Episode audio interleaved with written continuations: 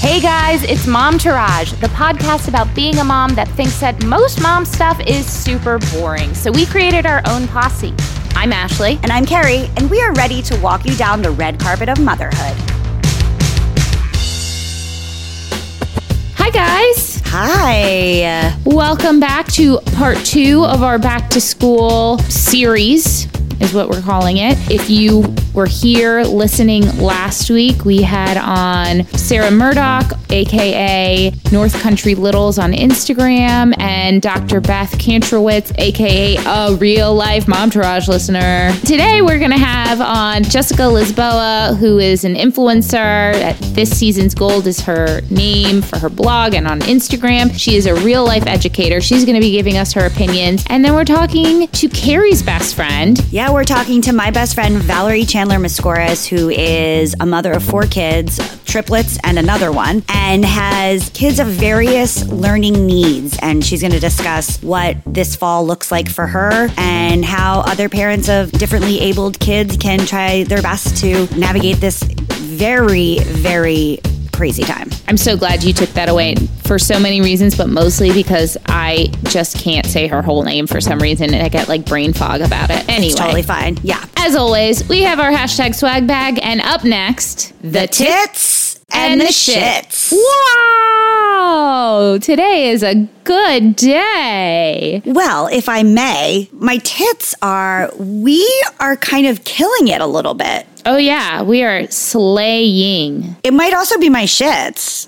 I'm into this combined tits and shits situation, but Ashley and I have really, I'm just going to pat us on the back. We've been really laying some kind of incredible foundation, both for Momtourage and for each other separately. I don't feel like I'm really killing it for myself right now by myself, but I'm glad you are. I. I would You've agree been- that you You've are. been doing like interviews with the super nanny and stuff. Like I'm just saying, like I, I know you don't feel like you're killing it, but we've been laying some personal groundwork, which of course always also lends itself to Momtourage Yeah. stuff. But we've also been working really, really hard at laying the foundation for some really great stuff with mom trash. It's true. And so I'm really proud of that. We work so well together. We really do. yeah, agreed. And I've talked about this on the show before, but after I had a baby, I really felt like the opposite of an achiever. And that's that's my own thing because having a baby and keeping another human being alive is a major achievement. Yeah. But for me it felt so different than like some of the goals that I had had in my life before. It feels nice to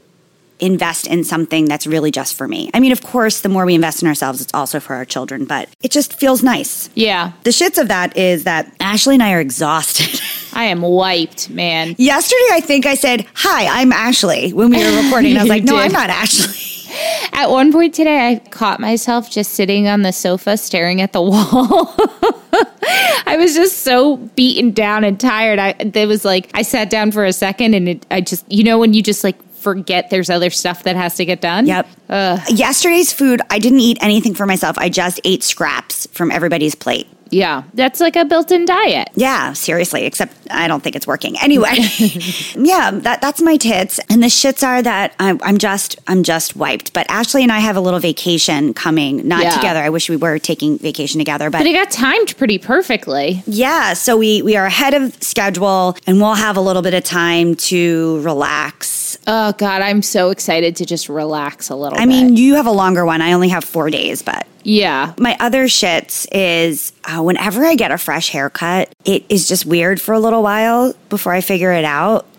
and so um, I look like Eric Trump right now. Yeah, you said that yesterday. I don't see it. Maybe it's because you're I look like a in good boy that just got a haircut. you know, like when little kids get a fresh haircut and they kind of look like baby senators. I kind of look like a baby senator. I gave um, Matt and Sebastian haircuts this morning, and Matt's was way shorter than he wanted it. Way shorter. Than Nothing wanted says long lasting relationship like a little bit too short of a personal haircut that you give. I mean, I don't think it looks bad at all. I like it. I like him with short hair. He doesn't like it. You it was know? just arresting to the eyes, probably. Um, I mean, it's a little, it's it's a little too much responsibility for me, if I may be so honest. You know, Yo, Lee was like the other day when I cut Lee's hair. He was like, he said, "I want deep channels." I was like, "Lee, I'm not a hairdresser. I don't. I like can." I can follow what you got, make it shorter, but you can't say things like, I want deep channels. Yeah, what does that even mean? I guess that's when they like thin out the hair so it lays better. I'm like, Who I don't know. uses if- that terminology? I've never heard that. What about you? What are your tits and shits? So my tits are so I got to go to this fun online event hosted by Osmo and Hilaria Baldwin this week. Osmo, I had told you guys it was the reason I'm scared of homeschooling.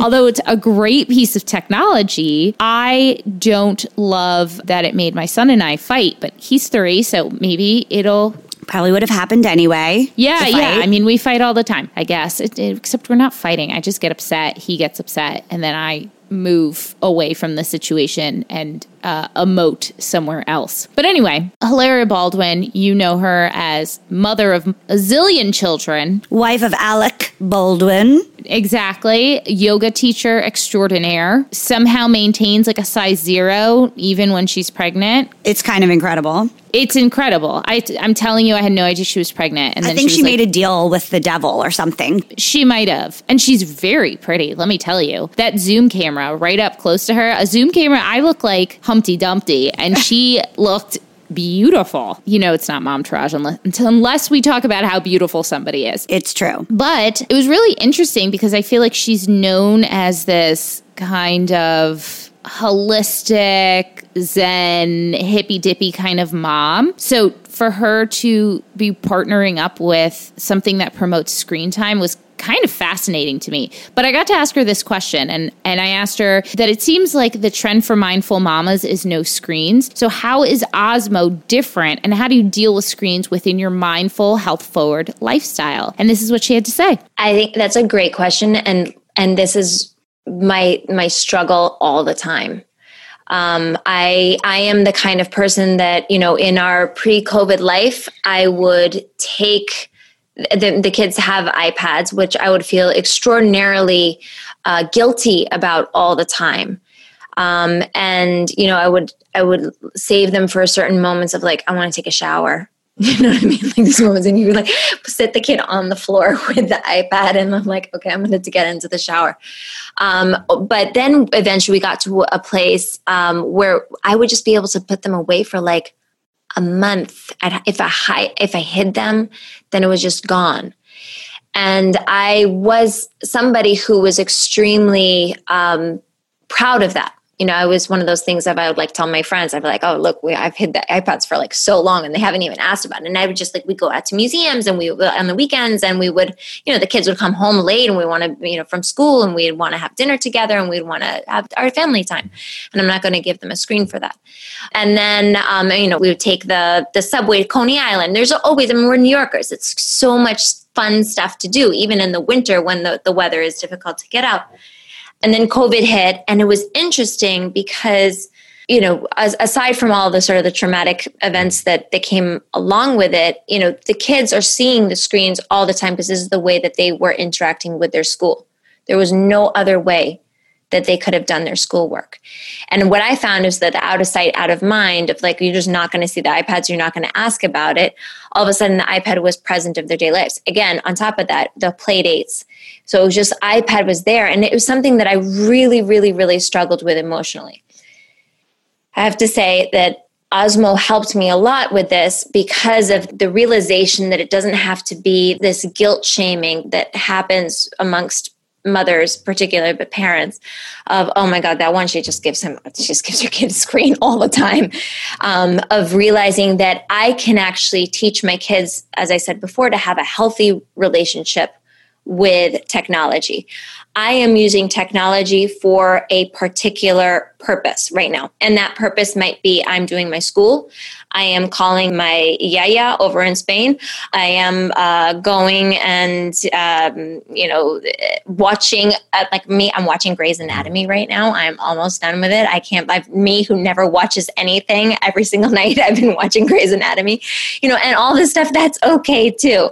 But then to teach them that you can be active like an active play versus you know the rabbit hole of YouTube that I've banned. You know, I mean, I've, I've banned. They're just like not allowed to to do that. But teaching them how to use technology i think is extremely important and then not not just realizing that this is kind of an inevitable thing but it's actually a gift you know going before like i want them to learn how to speak this language particularly coding language in a way that i never did you know and nor could i you know even if i had super tech parents like i i couldn't do it because it didn't exist back then.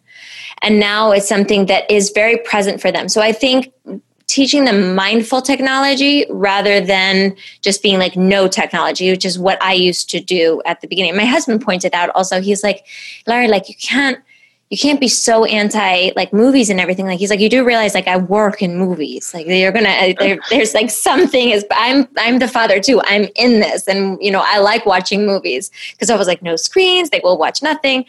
Um, so I've learned to move with the times a little bit and i'm feeling less and less guilty about it whereas like before i'm like oh my god i could never post like a picture of an ipad on instagram because i'm going to get mom shamed from it like I'm, I'm over that now that cool? Thanks, Hilaria. Thanks, Hilaria. Yeah, my shit serum just pooped, man. I like this week has really made me wonder how I'm going to fit in those 45 minutes of homeschooling every day in the fall. And am I supposed to be doing that now? Like, I just don't know. I don't know. I have so many questions. Part of the reason we're doing this two part series is for me, hoping that we can turn to experts who then can answer some questions for me. But, you know.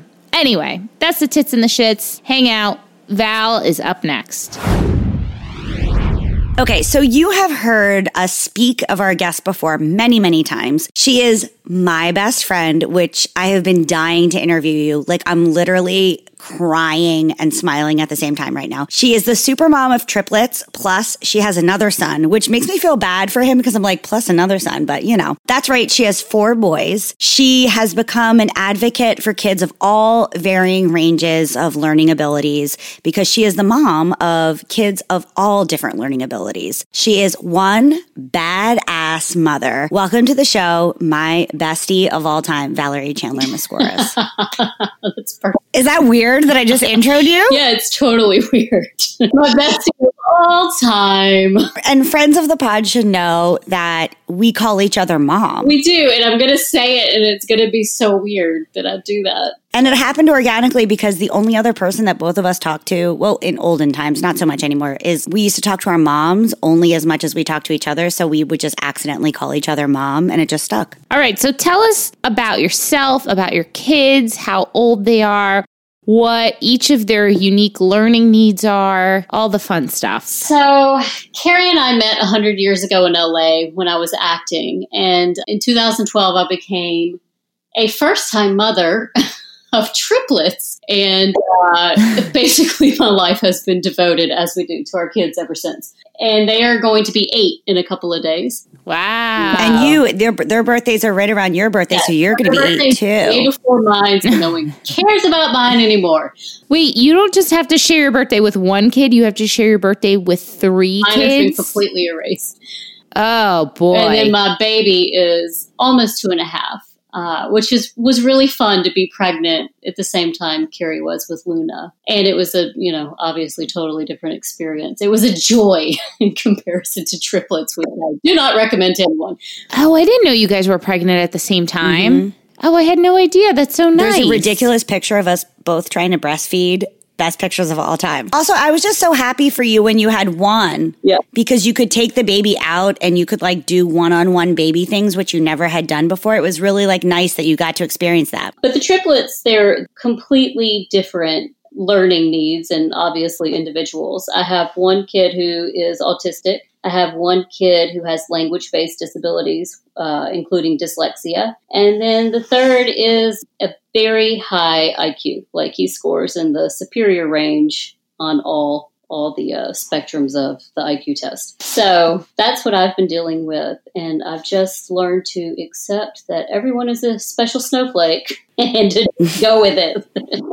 it's all unexpected all the time. So, I mean, I know the answer to this question and it's beautiful and heartbreaking all at the same time, but how have you had to learn to advocate for all of your children? Well, first you have to just accept that everyone has a different need and it's most likely not going to be the one that you have for yourself or the one that you have placed expectations on for your child. So when Cash, that's my autistic son, was around two years old, he lost language ability completely. And uh, it was obvious that he was in need of occupational therapy, like fine motor skills, grasping his fork, drinking on his own. Now he presents as like an acrobat in Cirque du Soleil, and he does use mm. um, one to two word sentences. He gets his point across. But the years it took to get there was a huge learning curve for me. And it, it's a lot of accepting where your child is and meeting his individual needs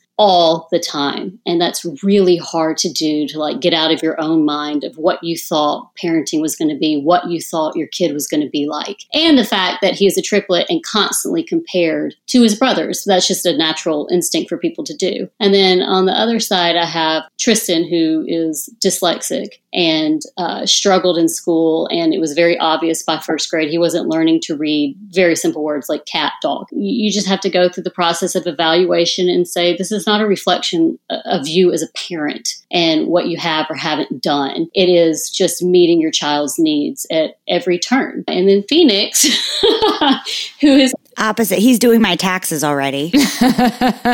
and, you know, typical schooling, we moved into the neighborhood we live in with the hopes of sending our children to the school. To public school. I was very involved in this community. You know all of this. I was very involved with the community in this, the educational process of the public schooling system here. And then none of your kids can go to that and school. Zero are actually in the school there now. And it was a process.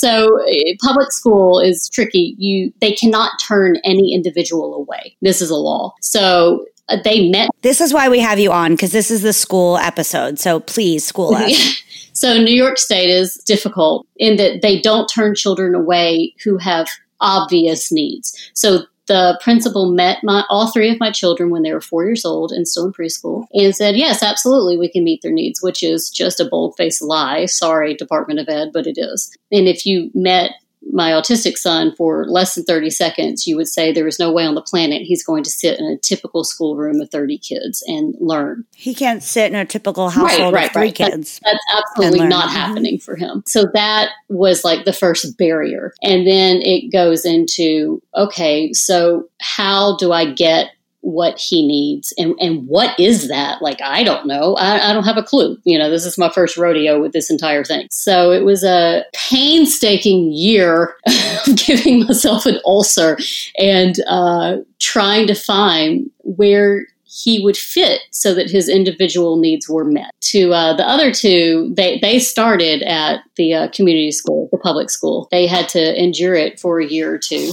That's because all my focus was on this one child. It's amazing to me because you put so much focus on Cash, who obviously was the first one that cried out to need attention, right? Yet you still had the wherewithal because I only have one kid who has only regular needs and I barely have attention for her. And you somehow were able to realize that your other two kids at the time also needed attention and different learning styles. And so I really, I have to give it to you. I mean, I give it to you a lot because you're my bestie, but that's incredible because I don't know if I would have been able to have enough yeah. energy to realize that my other kids also had needs. If I didn't have Dimitri, my husband, who grew up with uh, learning disabilities and was very fluent in that world. He had gone to like eight schools before he ever got to high school, trying to find the most appropriate one. I might have let it fall to the wayside even longer than I did with Tristan, who, the child that's dyslexic. I feel like to the outside eye, he seems the most yeah. regular. Absolutely. Yeah. Because because he's such like a he's such like a kid. Like he's like goofy and he he's like the most regular of all the kids. So I feel like his learning, his needs might have gone unrecognized because he passes the Correct. easiest. Yeah. Like Phoenix demands yes. attention and Cash demands attention for yes. two different reasons. Right. But, you know, Tristan is just like the most regular kid there is. So I feel like his needs might have been easily forgotten. Yes, I agree with that. And honestly, if it wasn't for my husband and that Tristan is a carbon copy of him, it would probably have gone unrecognized for much longer than it should have. And then as soon as he got into the proper school setting for him, it was like a complete change. And the reason that it was so noticeable and please help me, mommy, was because he was sad. He lost that what you're talking about his playfulness and his sense of self-confidence is what you think of him as like the cool kid at playground that everyone yep. wants to play with the funny yep. one and the one that's taking care of everybody and making sure that everyone's included he had lost that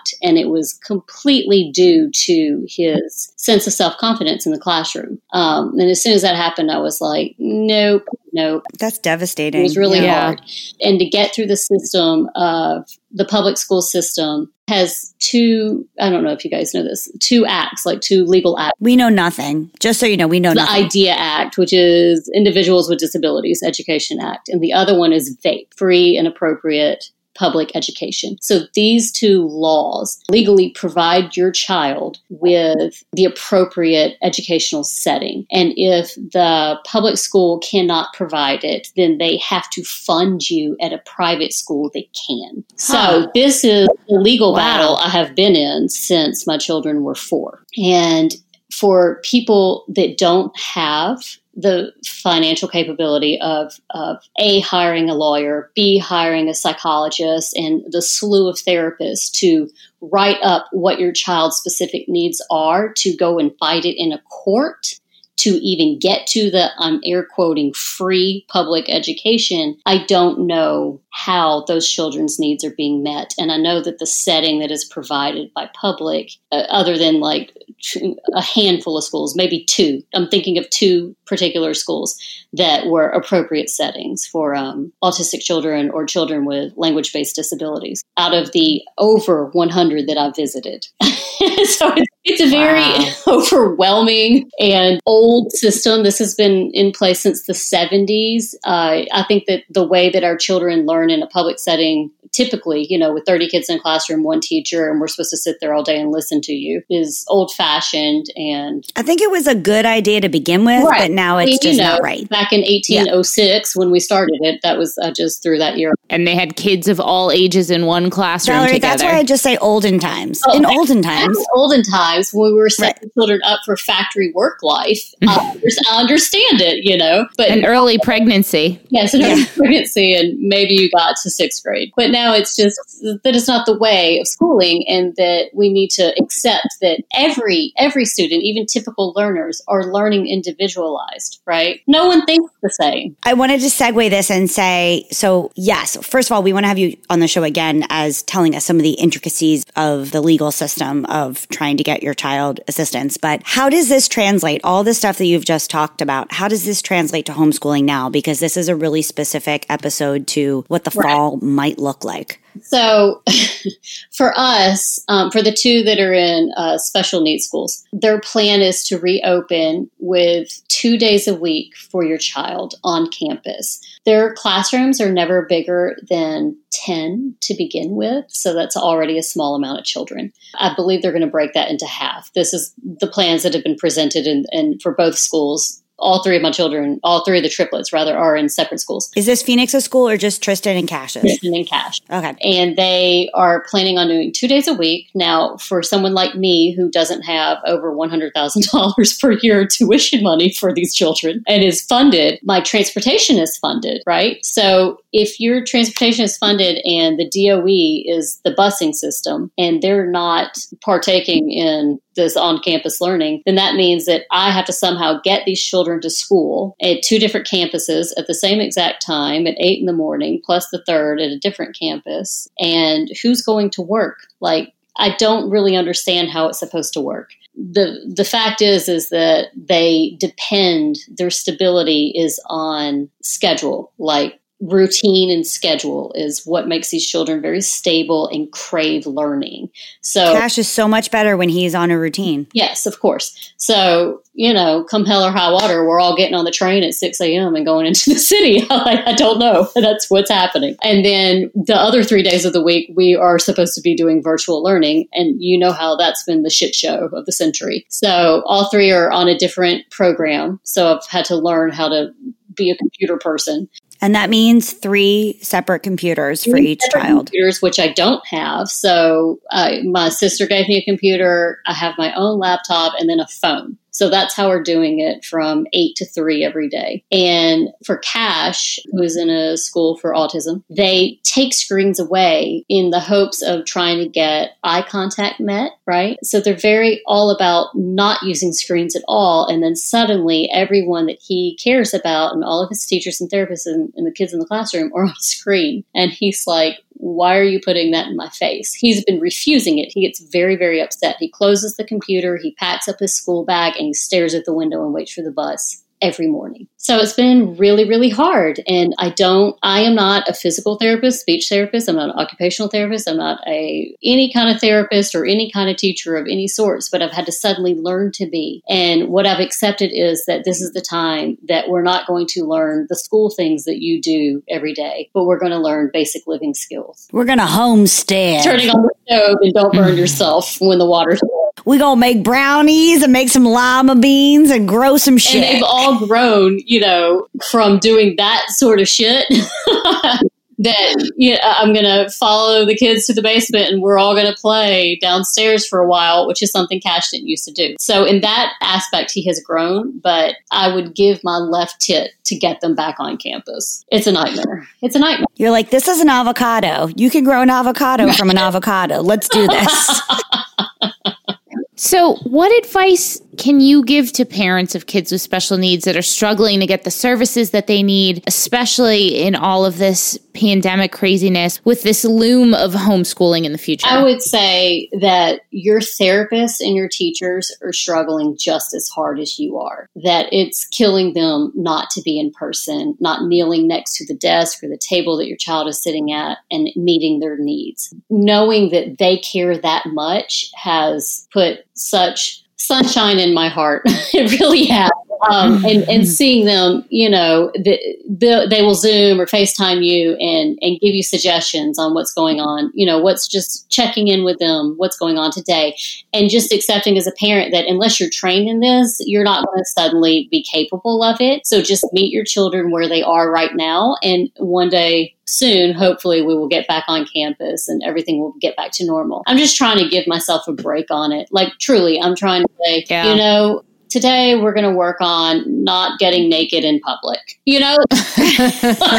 I'm still working on that, Valerie. Me too. I could use that homeschooling lesson right now. Basic things that you do. Today we're going to try not to climb the fence and throw things off your neighbor's right. roof. Uh, you know, for all of the children. I have Cash is a climber. That's his thing, and he's always on my neighbor's roof. My neighbors are in their nineties. It scares. Me. Oh, geez, that's an actual factual story. Yep, factual thing. Wow. He's the he's the original Spider Man.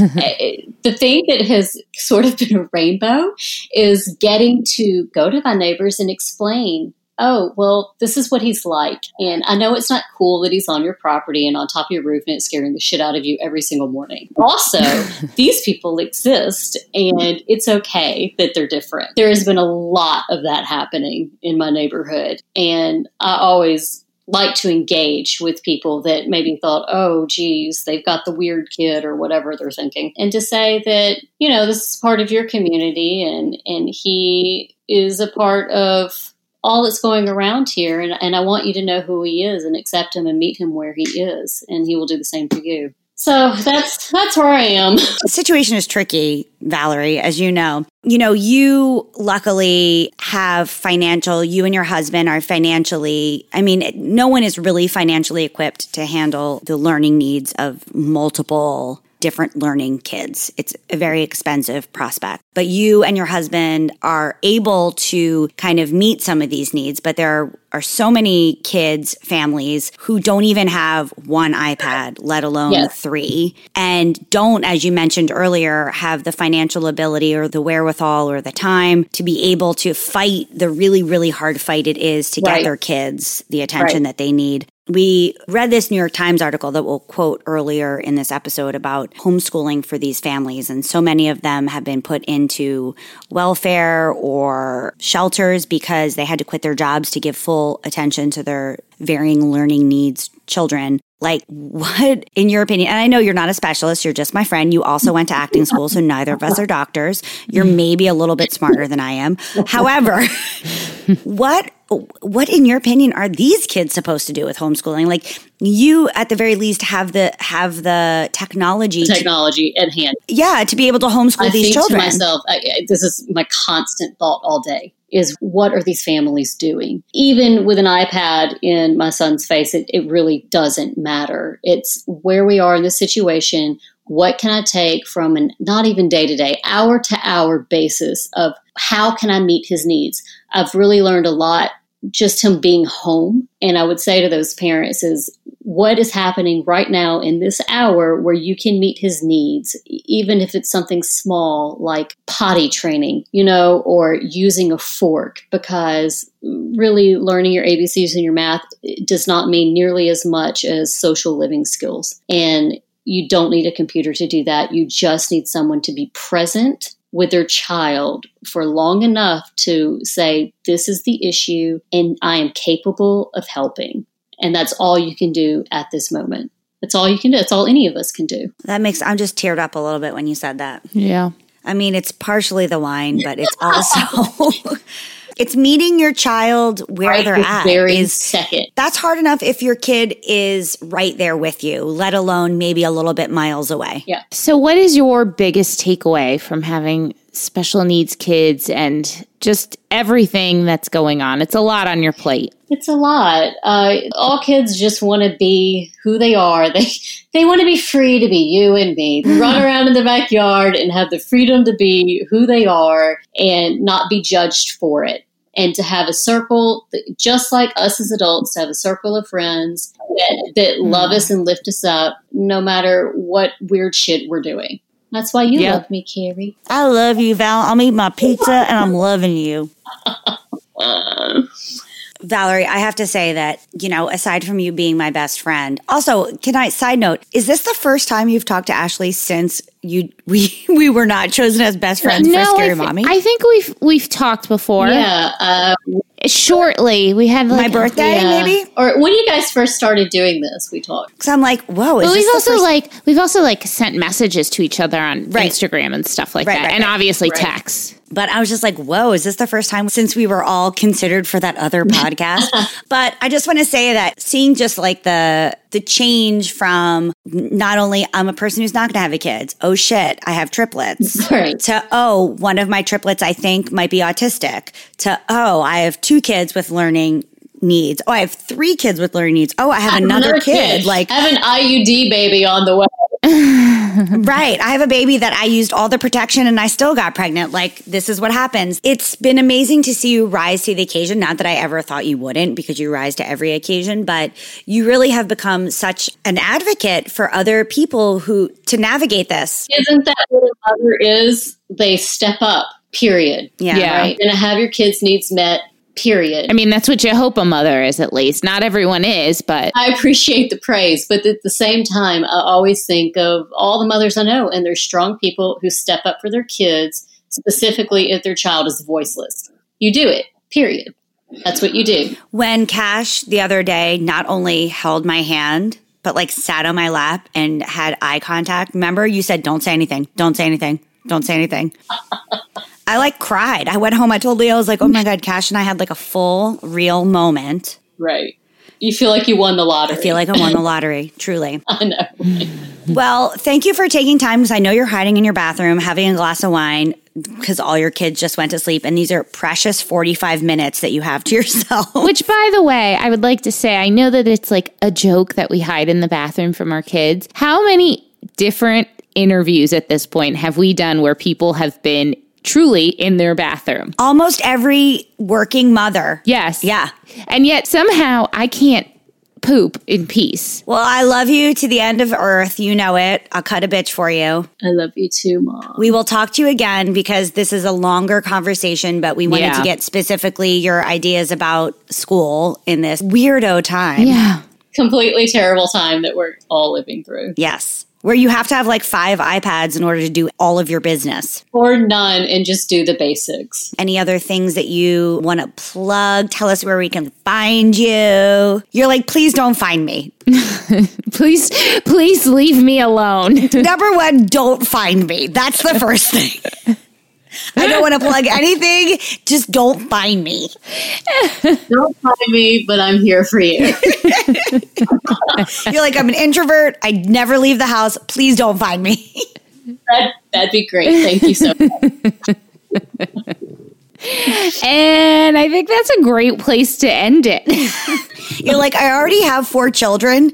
Do not find me. Like, I have no time I, for you. I want no one else to find me at this point. I'm never talking to you. I don't. I will happily respond to anyone that has questions if they email you guys. And your email is what? Oh God. Mm, my email is your email and you will forward it. Great. Yeah, there you go. You can email momtouragepod at gmail.com and we will pass it on to Val for you. Well, thank you so much. I love you, Mom. I love you. Thank you, Val. Bye guys. Bye.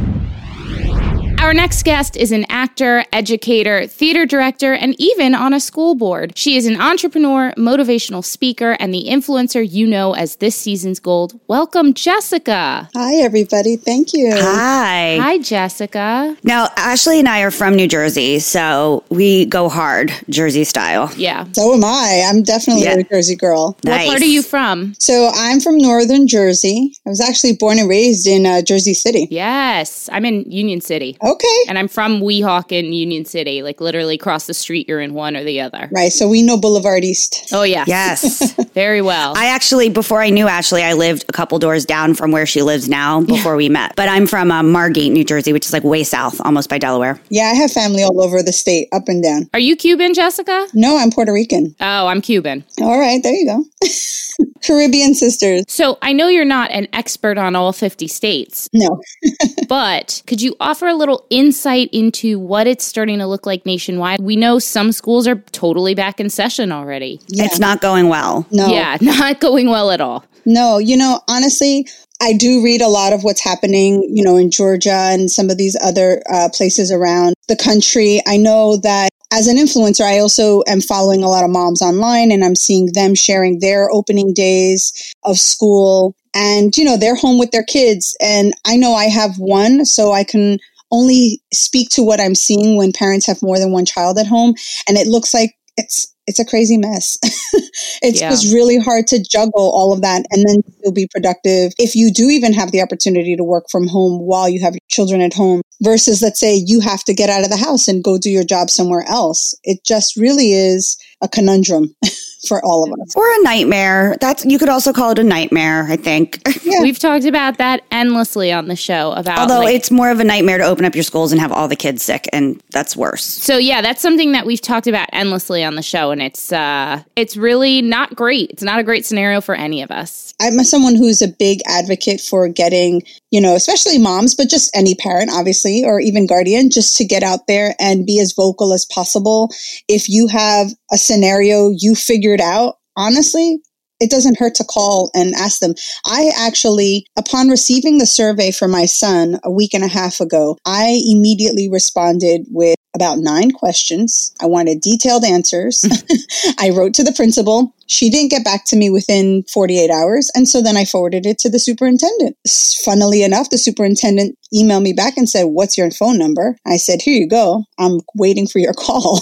And we spoke yesterday for 25 minutes because. Great. And then I gave him the lowdown. I said, this is what's working. This is what's not working. This is what can't happen again, you know, based on what happened in the spring. You know, things like grades. And my son didn't miss a beat with all of his assignments. And yet he only received one grade for the entire March to June timeline. That was unacceptable. So I am often a big advocate for people going to the school boards. You are allowed to go to the school board meeting. They are public meetings. They have to put them out a year in advance, right? When this new school year comes out, which in the next few months, or rather, I should say the next few weeks, you should be able to see all the board meetings that are coming out for the upcoming year so that you can mm. be at them. They might be virtual, but that doesn't mean anything. You just find the Zoom link or request it and, and get on in there and, and say your piece. And that's a nationwide law that school board meetings are listed a year ahead of time? Yeah. In terms of it being a public meeting, if it's a public school and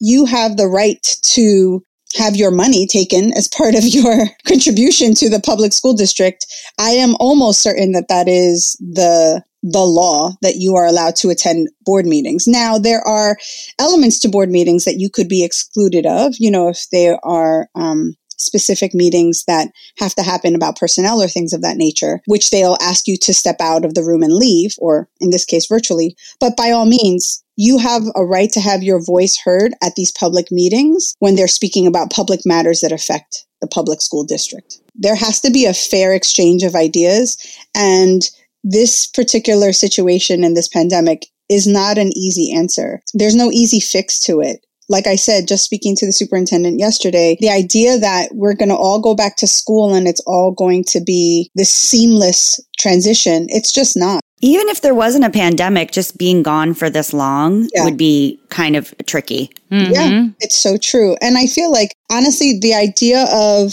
sending a child to school, I know one of the big things throughout this whole last couple of months has been structure and socialization. And I didn't think about this, but a, a good friend of mine, she's a, been a librarian at a school in Rockland for over 20 years. She said to me, you know, I worry about socialization too, but if I had to weigh the pluses and minuses in my personal life with uh, my family, I send my son to do activities with his friends outside. We go bike riding. We see friends at the park. Even up until, you know, maybe even November, December, there's a way to have socialization. So if we have to wait phase one out or quarter one out, let's say for children, you know, she convinced me that that made sense. Like, I'm not going to suddenly like shut my doors. You know, other things are open and optional to keep my kid engaged. You know, it's hard. Are you physically going to be returning to school this fall to teach? And if so, or if not so, I guess, how are you feeling about um, this upcoming school year? So, am I returning? I just personally got word that for my subject in high school, I won't be teaching in person.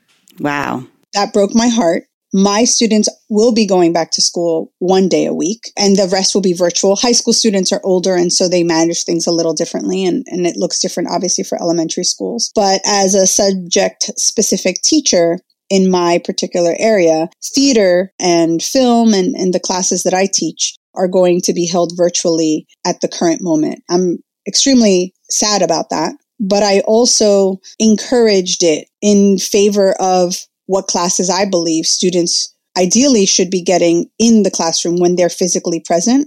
And teaching theater for me is about seeing their faces and them seeing mine and to try to teach my curriculum with masks on, socially distant. I feel that I could create a curriculum and already have actually this whole summer work towards creating content that will allow them to express their voice, be seen, be heard, because that's ultimately what my subject area is meant to do for them. Right. So that's why I leaned towards virtual, knowing I didn't even like it. But I know it's going to be the benefit for my students, to be quite honest yeah. at the moment. And to that second question, I'm sad about it. I, I want to be in person theater and my subject is about being in person, live interaction, you know, the social aspect of all of those things that matter so much to us thriving as a society. Let's be real. I mean, I've been on one too many virtual conferences already this summer and it just feels so alienating. And yeah, I think people are screened out. Yeah.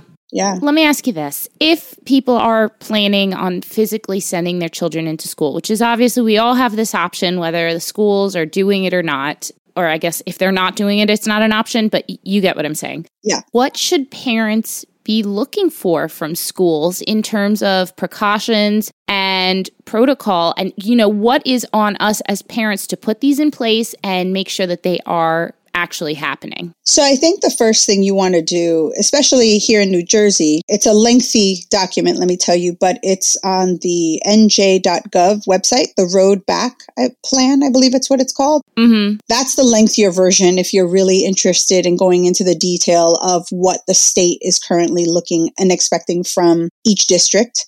So there's that, right? That's on the macro level, right? That's like all the big stuff. But on the local level, the first thing you should be able to do, and this is what I did, which is what caused me to email the principal immediately. You should know the following things. You should know how they're planning on having students in groups. So whether that's a squad, a pod, or whatever they're calling it, how many are going to be in that group? You should definitely be also looking for them offering and expecting PPE, so personal protection equipment. So the students are going to be required to wear masks. They are going to have hand washing uh, opportunities frequently that there are also going to be people that are holding students accountable to doing all of these things. Now, I speak through the high school lens and I also speak through like the older child lens, right? I have a sixth grader. Right. I know that that's a challenge for K through five, even or K through four, right? I have twin nieces that are, we're just about to start kindergarten and I know them. There's no way they're keeping their mask on. You know what I mean? Yep. I mean, when you're looking for these types of things, you have to consider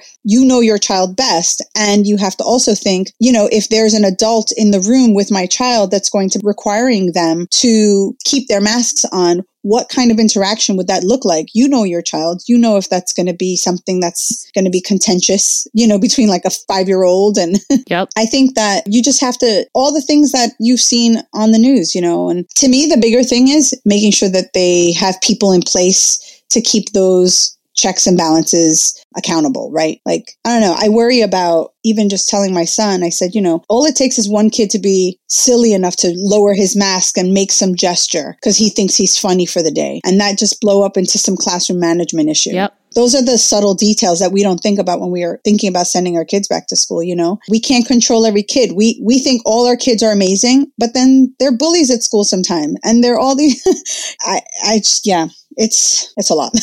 I mean, like you said, there's so much like it changed this morning for you. So I know so much is still up in the air for the school year nationwide, but it looks like virtual learning will still at least be an option or a component yes. of the school year for many states. Do you have any tips on getting the most out of virtual learning? Sure. I was actually just creating a list myself mm-hmm. yesterday. And you're right. Let me just bring up this point before I give you the list in my mind, uh, what I think works. But uh, just this morning, my husband and I were talking about a school in New Jersey, a daycare program had to shut down after a few COVID positive employees were there. Oh, wow. I didn't hear that. Yeah. This was in the Millville School District. It was just mm. this morning. It was just posted uh, this morning. You know, and that's the thing. You're going to have all this structure sending them in for two days, but then that structure that you fought so hard to try to have might turn virtual at any moment. So to the list, right? The great segue into what could you have? A few things that I immediately had to get was a better desk for my son. What I learned over the course of quarantine with no school was that he likes to stand up at his desk. That's healthier. Like, yeah. Yeah for someone who's an educator, you think you know everything and then you still learn new things. So never assume you know everything for sure. Um, but he likes to learn standing up and moving around a little bit more. So by all means, I got him a desk that could help him do that better. So definitely a, uh, uh, the desk that's suitable for their height, a chair that's suitable for them. I just saw a chair that is great for younger kids. Uh, oh, I wish I knew the name of it, but uh, it basically swivels around so that if kids need a little bit of movement in their chair, it swivels around. So getting a chair that is mobile. I've seen that. Yeah. Isn't it great? Yeah. I just think it's like they call it like a fidget chair. Yeah, exactly. And again, you know, this is not require that your child is specifically, you know, needing these things. It's just all those little things that add to the element of what is not a natural school day, they're going to need more movement in their house in different ways, right? So a chair that swivels, something that has wheels on it, thinking about all the passwords you have to have for all of the different logins they're going to need for the school year. So maybe having oh boy. a little list. Hopefully your kids are better at login passwords than me. yeah. No, seriously. But I mean, writing all those passwords out because he's like, I don't remember it. I can you? Yeah, me too, brother. Me too. Meanwhile, I'm over here with 47. I don't even know. Um, yep. Yeah. so, but like having those things ready because that is the difference between a seamless morning and a crazed morning where then you can't get anything done. So having all those passwords written right out, like in maybe big block letters, if you could print it out, buying a whiteboard. I just went on Amazon yesterday. I bought a whiteboard. I'm currently using my son's gamer headset because mm. it comes with a microphone. I feel like the kids are going to be online and you don't want that to necessarily be broadcast throughout the whole house. So if you can get a set of headphones that have that little mic, I found them, most of them are the gamer headsets, even though he's not really the biggest gamer ever. Charging station, right? Be next to the outlet. I'm, yep. I'm, being practical here, right? Because those no, are these little, are good. These are good logistics. These are the things that we don't think about because we're thinking about the macro of it all. We're thinking about like, okay, where's the where are the books going to come from? Where are the flashcards coming from? But when it all comes down to it, at some point they're going to be in front of a screen, and you're going to need power, and you're going to need to make sure that that doesn't die or the kid's interrupting you. Can I get through a cup of coffee while this kid is like learning? Probably not. no, do you know what I'm saying? Probably not. We have toddlers, so definitely definitely not for us. This is true. Listen, for sure. And I have one, so I hear you. I hear you. I mean, I have one in heaven, but I definitely know what it's like to have one here. And thinking about the parents who have two or three children or twins, like my brother right now. Yeah. Yeah. We were just talking to um, someone who has triplets and another kid, so four kids, two with special needs, and they're all being homeschooled right now because of the pandemic. You know, I have to say something about that. I would think so. That's the thing. Homeschool is definitely different than remote learning, and homeschool is is a whole. I should say they're remote learning because it's oh, not. They're not purposely oh, okay. homeschooling. Yeah. yeah. Oh, okay. Yeah, because that was one of the things that I noticed is being kind of thrown around and I get confused too. And so whenever I talk to anyone or I'm invited to talk to people, I want to always make sure that homeschool is where you've chosen to take your child out of the district as a student overall and decided to cr- find your own curriculum, purchase your own curriculum. And many moms are doing that. Many moms are getting I'm doing it. and podding. Yeah, right. But I mean, my kid's three, so it's like eh, you know, I'm not really worried about him right. learning, right. not not learning certain things because yes. of my lack of education as a teacher. Because I'm not a teacher, you know. I, I you know what you. the color red is. You're good, right? Like I know my ABCs. We got yeah. this. Yeah, no, that's true. And that's the difference between homeschooling, making that choice, right? I want my child in pre K, let's say, if that's what you're thinking, or I can somehow make it where I'm home and I can teach them those basics. And then you have so many resources available to you online. So, um, yep. even Target, to be honest, right? You just go get those flashcards yeah. and you're good to go. Well, let me ask you this, and thank you for that differentiation because you know, as I said, we're using this is a two part episode or series. Yeah. And we're talking to a representative who can kind of speak on all the different options. And you're the first person to say that. So thank you, because I, I actually didn't know that. Yeah. So, as an educator yourself, are you willing to share what you're going to be doing with your son? Are yeah. you going to be sending him in at all? Is are you just going to keep it completely remote? So I just press that but it's like signing. I saw a meme recently like ariel signing her voice away. Oh yeah. yep.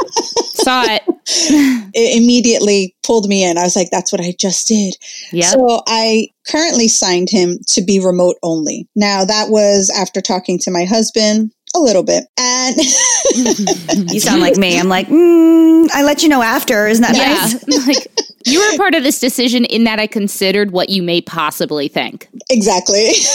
Honestly, I'm telling you, after it happened, isn't that yeah. nice? Yeah you know, we have to be real. Let me be real for a second. I would be super real. My husband has gotten to go to his office every day. And this decision comes down to me being home and my son being home. Yep. And us figuring this out. That doesn't mean that my husband is not helpful. I love him to pieces. He's phenomenal. But like he gets to leave and has to because, right? Because we need a two income house as right. best as we can hold it. You know, no fault of his own, but by all means, this is coming down to me and what I can handle in this house. So I am choosing to keep him remote. He is old enough for me to consider, you know, Julian, my son, to consider his options. My son said, listen, both ways, my mental health will be affected. I feel that you will help me better in handling.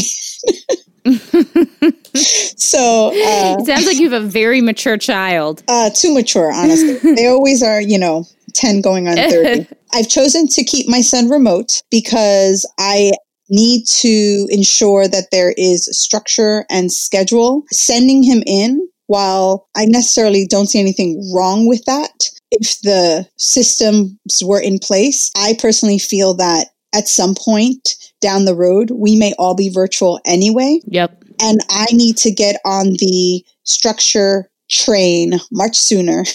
and so that way, if something were to happen down the road and he was going to school two days a week, I don't have to reinvent myself sometime in middle of September or day two of school. Let's be frank, because that's what we're seeing around the country. So you already have a setup so that it's not like do over time the whole time. Yeah, yeah, and what a great perspective and plus way to it's handle less it. disruptive to your son and to you. Mm-hmm. right, right. And I know, and to be honest, it's only two half days to begin with, and I mean that's a lot of time in the scope of do I have time to myself to do my own job here at home? We've been talking a lot on our show about how this pandemic has really exposed how truly difficult it is to be a mom and also have a job.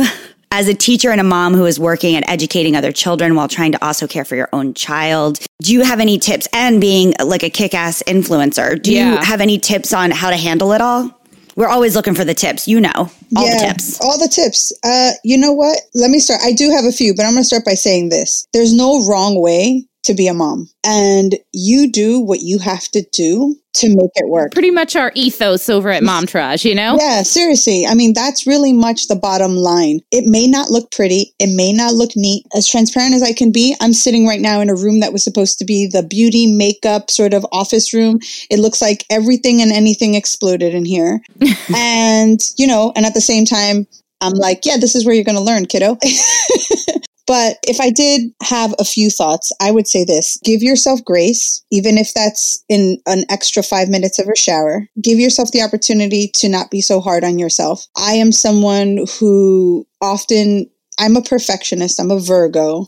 Same. And I am so hard on myself. And part of the reason I have this season's gold is because I lost my daughter at 34 weeks pregnant. Oh, I'm um, and sorry. I- that's okay. And I thank you. And I started this journey as the influencer trying to tell women, listen, even after this, you can come back. You can get back up. And that was part of why I started this in the first place five years ago. And so to speak to what you're asking me, I mean, the first thing is just knowing that we're going to make mistakes throughout this. This Yeah. is no one is doing this right and no one is doing this wrong. And when you think about the bigger picture, this is something no one has ever even gone through. And still being a mom and getting them fed and even getting them educated to the best of your ability and doing your job to the best of your ability is the best you can do. We are go getters as moms. We are willing to go above and beyond for our kids and our own jobs because we're also kick ass women to begin with before our kids and even more so after. Jessica, I want to thank you so, so much for taking the time to hang out with us, to chat with us. You and I have kind of like run in the same circles. I know you have never heard of me, I have heard of you. so it's really nice to connect with you. Thank you so much for having me. I really appreciate sharing so much of what I hope can be a light, a beam of light of hope for all the moms and, and families out there really trying to figure out what to do in an unfigure outable time, if that can even Yeah. make sense, you know? Jessica, thank you. We would love for you to come back and hang out with us again. Bring me in for the juicy stuff. Oh yeah, we we love juicy stuff on this show. And uh, everyone go follow her and thank you so much. Good luck with the school year. You got this. Thank you so much. And thank you to everyone out there listening. I hope you, everyone has a great year and just trust the process and, and be there. I love that. Thanks, Jessica. Bye bye. Hashtag swag bag. All right, hashtag swag bag. Can I go first? Please. All right, so I've been doing this way before J Lo did it. Not to brag, but curly haired girls out there um, probably already know this, but silk pillowcases. So J Lo does it so that she doesn't get wrinkles on her face, and that is definitely a plus of silk pillowcases. Plus, they're like really nice and cool. and oh, I Oh, really it's for like a nice- wrinkles? I thought it was for acne. Wow, I'm going to get a silk pillowcase. No, it's for wrinkles, yeah. Oh. But I have been using it for hair forever because curly hair breaks easily and curly blonde hair is the most fragile. And so I can get multiple days out of my hair when I sleep on a curly haired pillow because it just flattens it without frizzing it. And then I can kind of pick it out and smooth it out and get lots and lots of days out of my hair without it getting frizzy. Do you travel with your silk pillowcase? I don't, I should. But I don't. But I'm not really doing a ton of traveling. But I have a couple of silk pillowcases and they stay cool. And I always really like a cool pillow. And yeah, I love a silk pillowcase. Yeah, I think when you become the kind of person who travels with their pillow, the Tinsley Mortimer style of life, um, it's just interesting. It's just a strange, a strange uh, way to be, I guess. Luna just walked into the room and I think Luna wants to say something. Luna, do you want to say What are you saying, Luna? into the microphone? Can you say hi? Hi, Hi, Luna. Can you say, what are you doing? Hi, everybody. Hi. Oh, And can you say bye? Bye. bye, Can you say Luna? mermaid? Mommy. Mermaid. What does a bear say? There we go. There you have it live. oh, and the other thing is silk pillowcases. I they come in at various different price points. Like I have some really expensive ones and I have some really cheap ones. Super, super, super cheap is not good, but mid is fine. Mm, mid is fine. Are you going to link to one? Yeah, of course. All right, so you'll put it into the script. I will. I'm going to go with an old tried and true this week, and that All is. Bravo. It's Real Housewives of New York. This has been a trend of mine for five months now since we've been, and honestly, way before this pandemic. But boy, oh boy, do I just turn to that warm hug that is Real Housewives of New York. Whenever I'm just feeling a little down, I told you guys last week my grandmother passed. The world is just weird, and um, I just need some comfort. And it comes to me in the form of Ramona and Sonja and Luann and Bethany and the other rotating cast of characters. Ugh, it just. I just feel so good and it's on Hulu. And if you're ever feeling down and you just need some insignificant drama craziness, give it a try. All right. Love you all. Love you. What a we great have to go show. take care of our children now. What? We hope you guys enjoyed it. See you next week. See you next week. Peppa. Yeah. Okay, that's our show today, folks. Thank you so much for giving us a listen. Please do not forget to rate, review, and subscribe. We are out here on our own, and these things really, really matter. We want to hear from you. Tell us what you want to hear. Email us at momtouragepod at gmail.com. Follow us on Instagram at Momtourage Podcast to hang out with us all week long. We are here for you. You are not alone. We got you. So go ahead, girl. Know this posse is behind you and go slay. Momtourage is written and produced by Ashley Hearn Smith and Carrie Sotero. Recorded and mixed by Lee Mars. Our theme song MILF is by the band Mama Drama. You can find them on Instagram at Mama Drama Band or mamadramaband.com.